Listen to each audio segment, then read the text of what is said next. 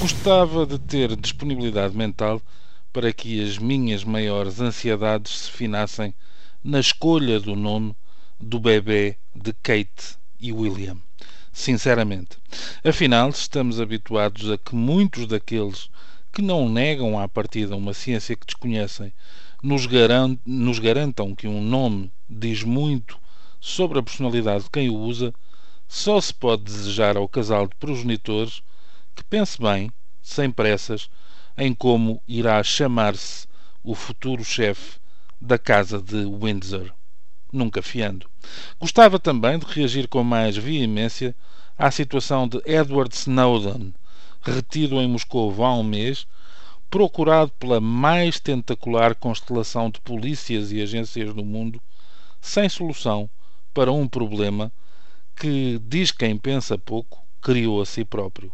Recentemente, numa série de culto de televisão, havia alguém que vivia uma situação paralela e se questionava: por que será que há tanta gente a zangar-se quando alguém conta a verdade?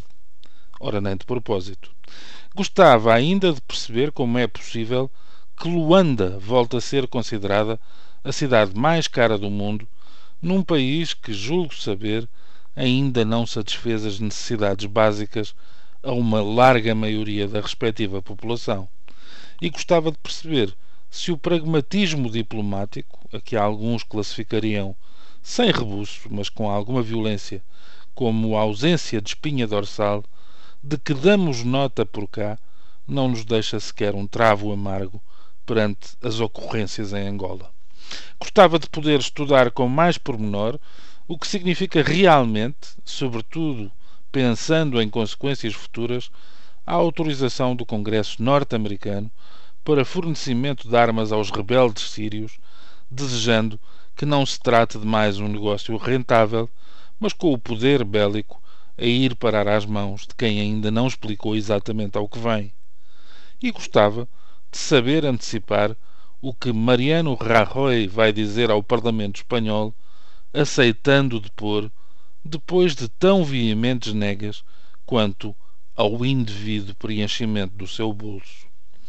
Em circunstâncias normais, talvez mergulhasse num destes assuntos, ou mesmo em vários, mas não tenho ocasião, porque, com prioridade forçada, estou a olhar para a remodelação governamental e a tentar ganhar a certeza de que Rui Machete, que posso afiançar como excelente professor e testemunhar como um ótimo conversador, não vai ser uma espécie de avô cantigas neste executivo, ele que já era ministro quando alguns dos seus novos coleguinhas ainda se sentavam nos bancos da escola.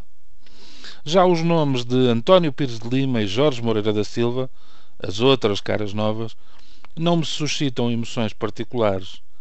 Esperar para ver, sem preconceitos, mas sem entusiasmos apriorísticos, depois das lições acumuladas com os currículos de Vítor Gaspar e de Álvaro Santos Pereira, incapazes de obter resultados práticos, apesar de todos os apressados louvores na hora da despedida.